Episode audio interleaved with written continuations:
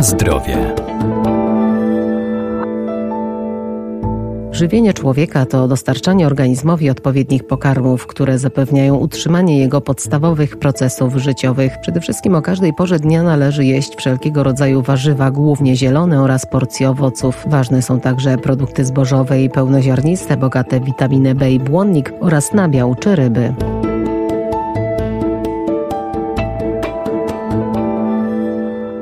Jedzenie w odpowiednich ilościach i proporcjach oraz codzienna aktywność fizyczna są kluczem do zachowania zdrowia i dobrego samopoczucia. Ważne jest także to, jakie produkty znajdują się w naszym menu. Najlepiej by były one jak najmniej przetworzone. Dieta powinna obfitować przede wszystkim warzywa i owoce, chude mięso czy nabiał, ale też nie może w niej zabraknąć innych ważnych składników. Warto też ograniczać czerwone mięso i spożywać więcej zdrowych ryb. My ryby w Polsce spożywamy dość rzadko przeciętnie większość osób raz w tygodniu. Mówi się o tym, żeby spożywać je częściej 2-3 razy w tygodniu. Natomiast ewidentnie sugeruje się ograniczenie spożywania mięs czerwonych, zwłaszcza w nadmiarze. Doktor habilitowany Zbigniew Marzec, Uniwersytet Medyczny w Lublinie. Chociaż powiem szczerze, w tej chwili obecna wieprzowina, nie mówię o wołowinie, bo ona jest typowym czerwonym mięsem, gdzie znaczne spożycie skutkuje zwiększonym ryzykiem choroby nowotworowej jelita grubego. To widać w Stanach Zjednoczonych, gdzie są stany, gdzie takie ilości spożywa, to jest Teksas i tak dalej. Tutaj rzeczywiście to widać. Natomiast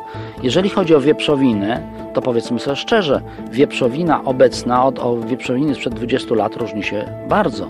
Między innymi znacznie niższą zawartością tłuszczu, tłuszczów nasyconych, więc uważa się, że nie jest ona tak zła. Ja pamiętam składy, to chuda wieprzowina jest na poziomie y, piersi kurczaka, jeśli chodzi o zawartość tłuszczu, więc w tej chwili, no nie mówmy o boczku dietetycznym, który ma 50%, może mieć 50% tłuszczu, chociaż był boczek 60% są w tej chwili boczki, które mają około 30-40%, po prostu bardziej w kierunku bekonu idące, więc y, w tym duchu y, ta najgorsza cecha mięsa zwierząt rzeźnych, dużych typu świnie czy wołowina po prostu została ograniczona zwłaszcza w przypadku świń, że ilość tłuszczu jest dużo mniejsza. No, chyba, że będziemy jedli bardzo tłuste mięso, no to wtedy mamy problem ze względu na nadmiar y, kwasów tłuszczowych i ryzyko z tym związane chorób sercowo-naczyniowych.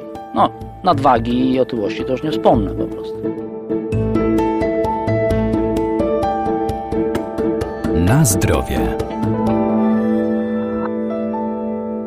Ważne są także produkty nabiałowe. Doskonałym źródłem wartościowego białka, wapnia, witamin czy tłuszczu mlecznego są sery dojrzewające, ale niestety są też one wysokokaloryczne, dlatego spożywanie ich w nadmiarze nie jest wskazane. W przypadku produktów mlecznych to główne źródło wapnia w diecie, to nie ulega wątpliwości. Natomiast niektóre z nich zawierają większe ilości tłuszczu.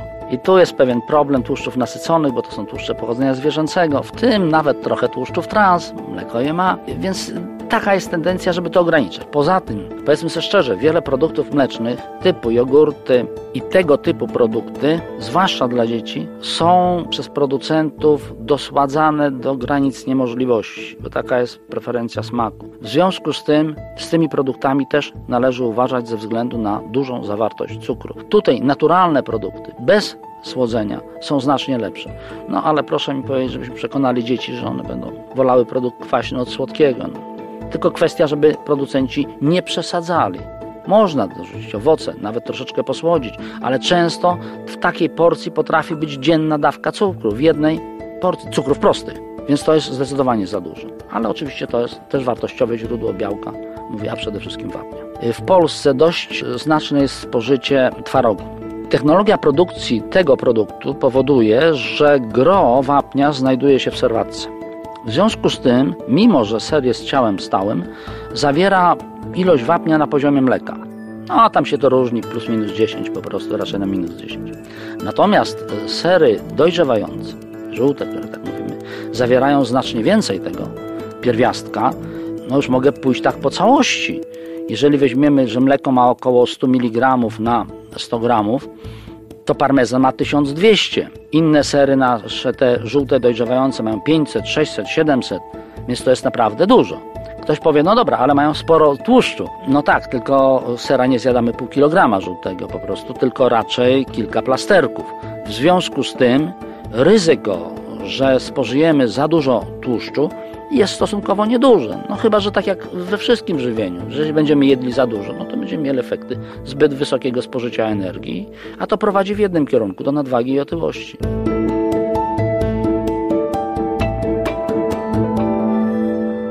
Ale pamiętajmy, że zdrowy styl życia to nie tylko odpowiednie nawyki żywieniowe, ale także codzienny ruch i aktywność fizyczna.